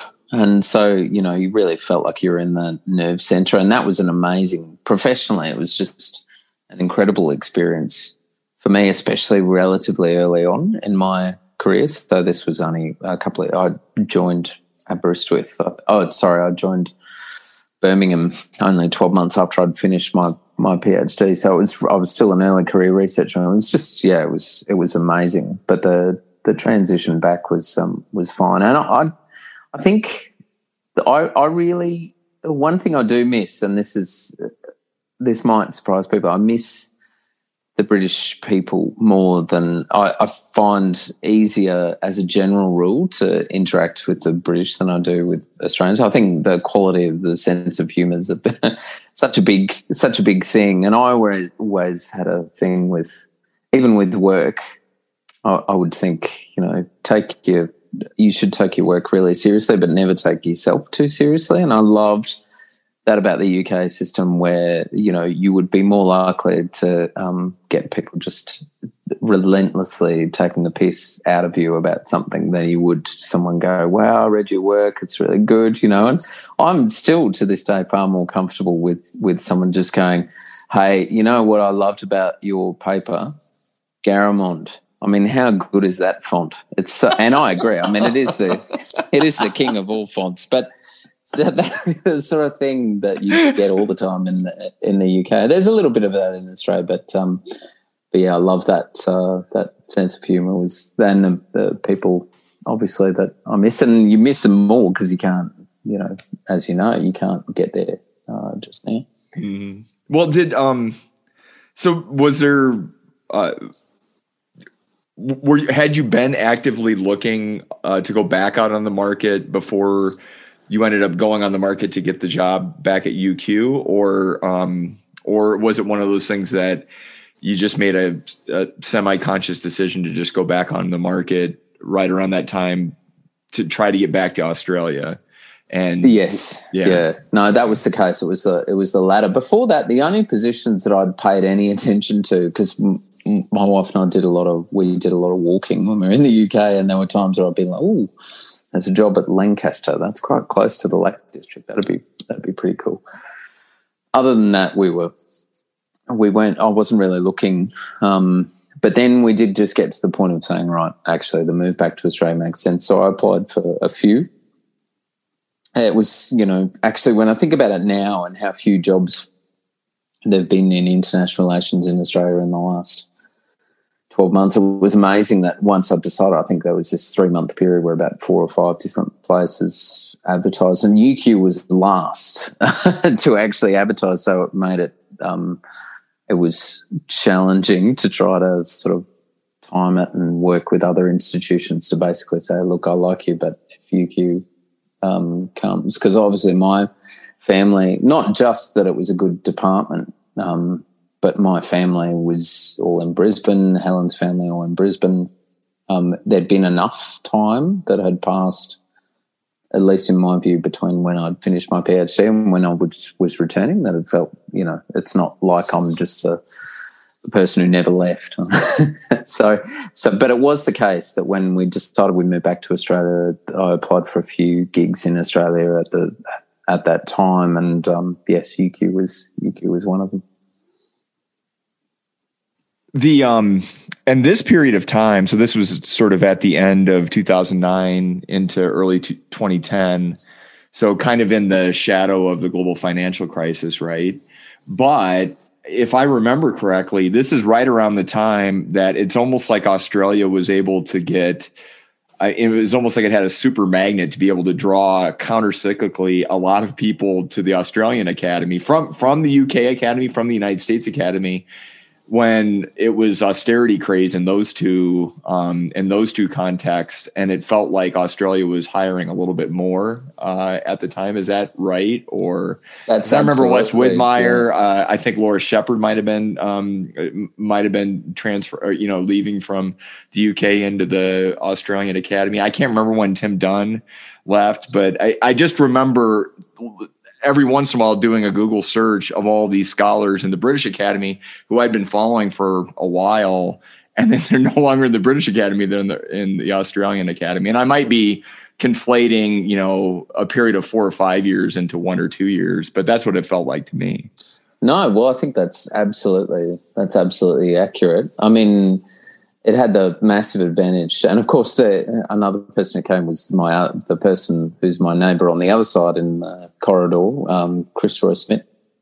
So he came across from European Research Institute, the European University, at the at about the same time. But yeah, Tim. So we had, you know, just selfishly from from our point of view, we've had since I. So I thought UQ was a strong department when I returned, and it was, but um, since we've come back, we've appointed, you know, some really not just Tim and Chris Reus-Smit, but um, Andrew Phillips, um, and then other people who've gotten who've moved to transition to permanent gigs like Seb Kaempf, and then most recently Shahar Hameiri and Cindy O'Hagan's come back, and um, Sarah Percy. So we've we've just gone from being quite a big um, a, a good, solid uh, IR, politics and IR department at the point I was applying to come back to now being at the point where it's not a massive.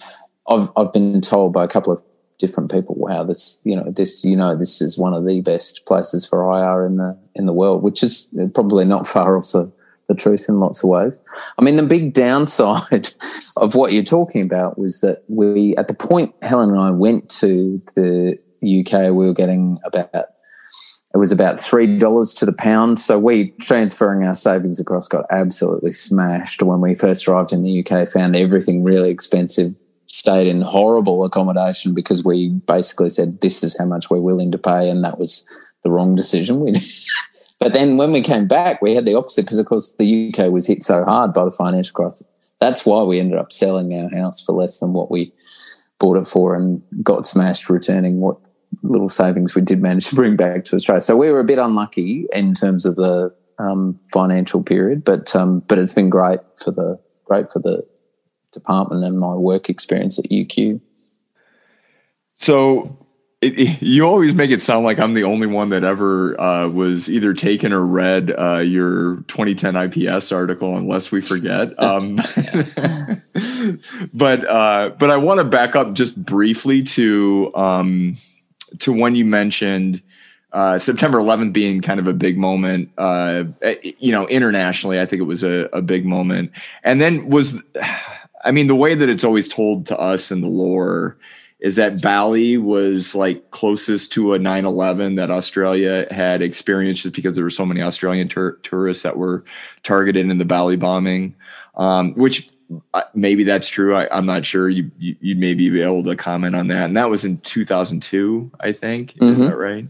Um, yeah. But sort of like how all this combines is did did you kind of feel like um, sort a little bit like we like my generation felt with vis-a-vis the Bush administration, but in your case vis-a-vis Howard's um, mm. because he was a prime minister for a long period of time. So he was a prime minister before um, the war on terror and then like all the way through. And then obviously was very enthusiastic about getting, um, uh, you know, uh, Australia joining the quote unquote coalition of the willing. Um, so did did you feel like it was that definitive? I mean, you had a lot of research interests outside of terrorism or security studies, uh, especially in environment and ecological stuff.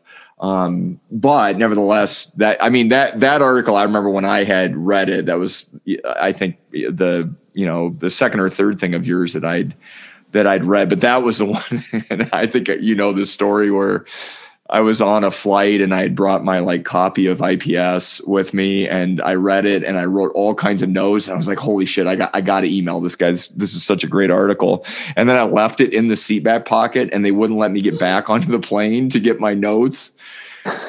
And so you actually tried to get back on the plane for that. I've left like water bottles because of terrorism, because of counterterrorism policies. They wouldn't let me go back down. That's the irony of it, right? Uh, so, um, so I'm interested in, in the story behind that, and or if like the impact of especially Howard's kind of the, the you know quasi neoconservative rhetoric was something that you viscerally that that shaped some of your research interests and uh, that that are expressed in that article and some of your other work. Yeah, look, I um, I have always been, I think, possibly influenced by some of the way I saw, you know, so some of the early work that really affected me was was people like Ken Booth writing Security as Emancipation. That seemed to, you know, it didn't seem to me problematic at all to basically run with a normative argument in um, in research terms, and that was never a thing that I'd encountered in the UK and time in Aberystwyth or in in Australia. That there was a sense, no, you need to develop a testable hypothesis. That they, they picked their side with the third great debate, and were were running with it really. So since then, I, I've I've never I've always I've, I think I've always published or or been really motivated to write about stuff where I think actually this is a really important issue in the way in which current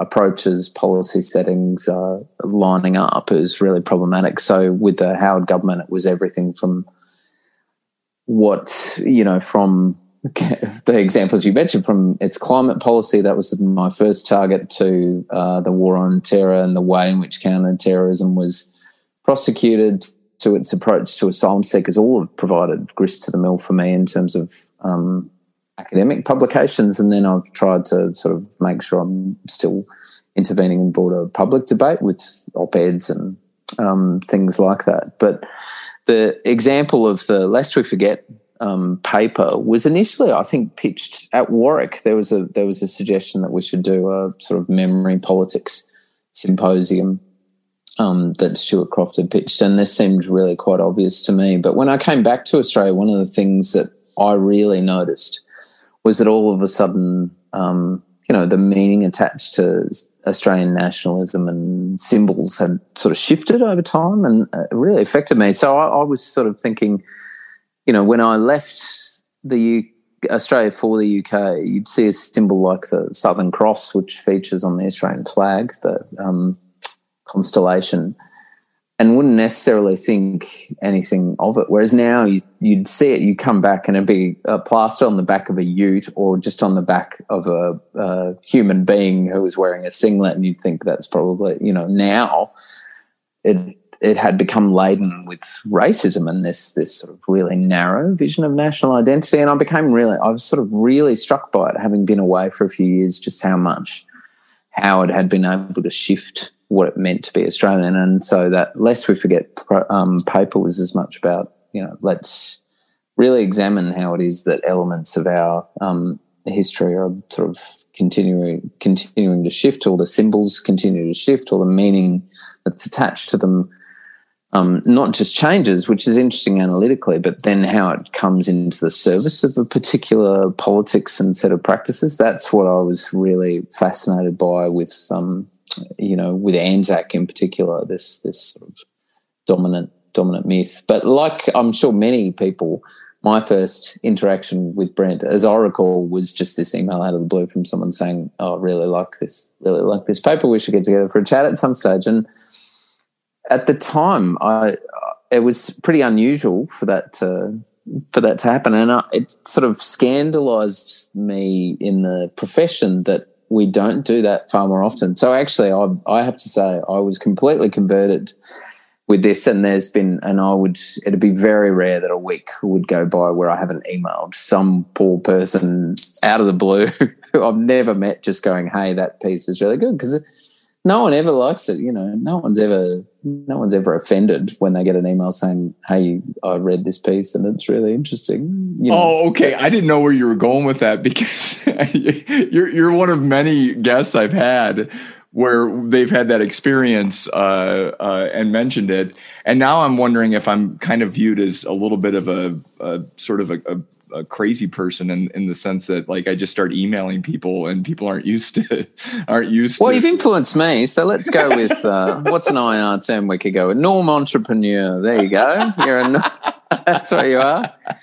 So I know you don't buy into that uh, traditional vision of constructivism, but uh, that yeah, that'd be yeah. No, I really, I really was uh, was thinking we should do this more, and we're not, we're not generally, we're not kind enough to each other in terms of reaching out or saying, you know, you're really good. And I think, to be honest, there's been there's been a lot of us who built have built careers that seem to have been there have been points where actually you've probably gotten a nod for a workshop or a um, some type of event to be included in because you people meet you and think, oh yeah, you seem to be a decent a decent mm. person. I've I've gone for comic relief. That's my that's my angle. I'm sort of hoping that no one works out that actually at the end of the day you can't really build an academic career just on jokes about how shit house Birmingham is.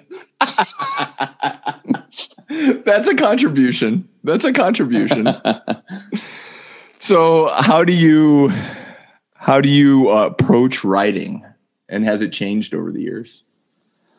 I'm really not that systematic when it comes to write. With some individual projects, I was. So the ecological security book um, that I actually developed. I had this great experience of having 2000 uh, sabbatical in 2015, where I just said, right, this this study leave, I'm really going to read as much as I can because it's a project that involved familiarizing myself with literature I hadn't come across before. So, and then the most recent one, the most recent study leave, I basically went right now is the one where I actually write, sit down and, and write the thing based on all the stuff I'd done in between. So I had a table and I had this is the number of words I want to get done each day, and I'd write them write down, you know, how I was going with my targets, and I was usually pretty good. But actually, that's fairly rare. That was something about that project where I was just thinking, all right, now so this is a precious window to actually spend some time completing the book because I'm not a person who it doesn't come particularly naturally to me to work on multiple different things at the same time. I'm a bit of a I need to have one project that I'm working on, and then I can move on to the next one. So with a book, obviously that's a that's a big deal because it can potentially be a massive suck of time. But um, but yeah, writing tends to be. Um, I will. I've noticed actually the change. One thing that has really changed is COVID and the absence of um, conferences and workshops that would otherwise give you both um, force you to develop ideas around papers um, or or projects, but then also give you these deadlines to actually com- complete stuff by, or at least have cogent ideas in that space. And that's been something that I have realized I've been like, wow, without them, I'm sort of left to my own devices a bit more, which is good and bad. But um, so that's been that's been a bit of a change. But yeah, when it comes to writing, I don't think I'm as systematic as I could be. And I do find there's a bit of hubris in describing it in these in these terms, but I do uh, I'll sit at the computer and I will have I, I do um, I do write, but if I'm sitting at the computer for about four hours and I've finished written a thousand words, chances are I've written those a thousand words in bursts that have taken no more than about 20 to 25 minutes. And the rest of the time I've been sitting there staring at the screen or getting distracted by email or Twitter or something like that. Like I, I do tend to go in bursts and I'll get this, this, uh, a burst of energy rather than sit down and go right for the next three hours. I'm, I'm writing that just doesn't tend to work for me. When you had um, like daily word goals with the the ecological project, um, were you able to do it? Did Did you have enough like uh, sort of um, I guess material, for lack of a better term, to be able to say, well, I, I I know I got a lot out there. I have this like blob of stuff that's out there or in my in my brain, and I just got to sit down and discipline myself to churn it out. Or is it one of those things where um, you you had to sit down and sort of inspire yourself or will yourself some days, and then other days it just sort of flowed. Yeah, there were. I mean, there were definitely there were so there were massive ranges with how much I'd write in a day, and I did have this thing. I don't know how transferable this phrase is, but I, I um I did have a bit of white line fever. So we that's in an, in Australia might use that with you know the finish line. When the finish line for a particular chapter, for example, looks close, then I had this momentum to actually really keep going and um, and get things done. But by and large, I did hit the targets. I kept in my mind. I think um, yeah, the wonderful book and then movie, touching the void. Um, you know, with with Joe Simpson, the way he talks about getting having these targets where in 20 minutes he'd get to that next bit of the glacier to try to get down after having this horrendous accident to try to get out back to civilization.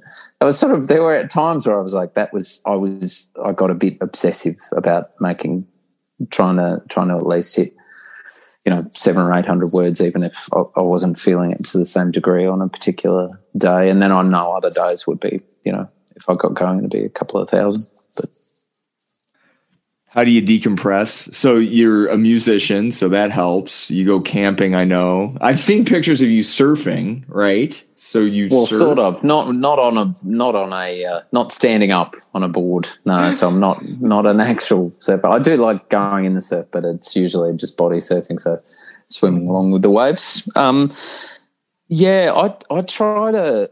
I've been pretty successful um, at trying to. So one of the things at Aberystwyth that I didn't take away from that was the the sense that you would work that it was normal to work on the weekends or the after you know in the evenings, and I've really tried to stop myself from doing that. So that probably helps in terms of being able to relax. And do, and do you succeed at that? Yeah. Do, do you succeed at being able to stop yourself at like whatever for? oh you know? emails are usually the thing that are the most problematic in that sense because you just know that you can see them in your inbox. You know that, oh, if I just spend five minutes responding to this now, I'll, it's one thing I don't have to do tomorrow. And then that ends up. So emails are often the, the ones that I find hardest to stop myself from doing. And I'm sure someone might say, well, if you were if you were even more productive than you are in research terms, or if you had a really big um, administrative job like yours, you know, departmental chair or something like that, then that maybe wouldn't be a luxury you could sustain if you actually wanted to sustain your your research. But um, so far, so good. I, I exercise quite a bit, so I do um, I do run and. Uh, yeah, lucky enough to live close enough to ride to work, so I do a bit of cycling, go to the gym. Um, that's all that stuff is as much for mental health as physical health. And uh, craft beer, as you know, because of course we're uh, we follow each other on Untappd. On the uh, where I get to check in, we have very different views. I note of the. I'm I actually treat it with the integrity it deserves. Of basically me going right. I want to use this resource. So basically, you can check in with individual beers and then you rate them. And so I'm like, oh, that's got a good, you know, I really like this one. This is particularly good. Whereas you're more likely with Brent to get go the insert name of football team, or here I am grilling and chilling with Chase Pups and just a picture of his dog with a beer of blurry background. I'm like, tell me about the beer, idiot. What's the beer like? so I love. No, it's your, basically uh, a live blog of of my suburbanite warrior existence. Oh, it's wonderful. It's wonderful. But and of course, you know, uh, we've gotten into trouble. Our love of craft beer has taken us to uh, away from, uh, in particular, your editorial colleague and uh, Professor Subotic in Prague. We're still we're still dealing with the remnants of that cluster cuss of you having uh, decided actually hang out with me in a craft beer bar, me and Chris in a craft beer bar in Prague, rather than join the and and and Chris Agius and Jennifer Mitzen and That's Catarina right. Kinnvall and I mean Yeah, yeah. there was a group of us and fortunately there was a group of us because with everybody's testimony we can reconstruct what actually happened that night since you and Chris and I forgot to have dinner. Well, yeah, although it is always that's right. Well, it is always uh, you and I seem to cop it on Twitter, Professor Subotic. So you could spread a bit of that uh, vitriol in other directions. I mean, she does. To be fair, there's a lot of, but on that particular issue, she can spread some of that vitriol. There is no others. shortage of vitriol. it's wonderful. So yeah, that that's a big. I do love um, walking and camping with the with the family. That's that's always really really nice. But exercise, craft beer. I used to be at the point where it was a nice balance between craft beer and exercise. You know, a bit of the yin and the yang. But now I feel like my my my body's trying to re negotiate the terms of that contract and I'm exercising more and harder and uh, it doesn't seem to have the desired effect on uh, waistline when it comes to the craft beer is just dominant and winning but uh, Well, you went hiking in the Dolomites, is this right? With with Browning, right? Uh, years ag- a couple years ago, or a few years ago. Yeah. that's right yeah yeah no And he said there was a yin and a yang there where you guys would go hiking and then it was like you'd, you'd have dinner where it was just wonderful French wine or something and like a bunch of cheese and like awesome food and, and everything. But That's right. Oh, the the uh, the European Alps system is just magnificent because it really is the best of both worlds. You really you're in this stunning physical location, and then at the end of the day, so it's Italian food and the beer on tap, and you know it's just fantastic. But I I do remember one morning us both looking at each other, going, "All right." This is we're about to climb a mountain now, and we're both really genuinely hungover we can't we we've got to we've got to tie a knot in this we've got, we've got to rein it right down so this is uh, that was it was only one day thankfully but um but yes it did it did get away from us at one stage where the owner came out giving us free grappa and we were like yeah why not thank you, Professor McDonald, for joining me on the Hayseed Scholar podcast. Oh, mate, it's been an absolute pleasure. I told uh, I told anyone who'd listen when I got the email saying, "Would you like to do this podcast?" I was just like, "I've made it, man. This is it now. This is, Yes. I, I'm on the other side. All those, you know, false starts. All right, so that was my conversation with Professor Matt McDonald of the University of Queensland. You can tell that we had a really good time catching up, chatting. Uh, after we were done recording, I got to meet his wonderful wife, Helen, and that was fun. Uh, just getting to say hi to her and then uh, to know that Matt was getting ready to enjoy the rest of his Saturday while uh, I was trying to wind down on a Friday evening. Um, but I so appreciate and value his friendship and just chatting with him was a nice pick me up um, and a good way to kind of start the weekend for for me here in Utah. One of the other things that the conversation really drove home was just how good things are going in Australia when it comes to COVID and their very, very successful mitigation of COVID, especially in contrast to the United States. Uh, cases have never been higher. Um, deaths uh, are now approaching record deaths every day. And so it's going to be a, a dark and long winter here in the States and a very sort of scary and anxious time. Um, and yet, on the other hand, there it does look like we're dealing with um, the possibility of being on the cusp of vaccine distribution here within the next two to three months. So we're just battening down the hatches, trying to get through the next few months, and hopefully getting to the beginning of the end of the COVID 19 pandemic. So, in the meantime, uh, I'm hoping over the next month or so to have a couple more interviews and also wrapping up the semester and the sort of anxiety of uh, 2020 and putting that in the rearview mirror as well. So I hope you're all doing well, staying safe, staying healthy as much as you can, not being too stressed out. And I will talk to you all again. So un- until then, take care and cheers.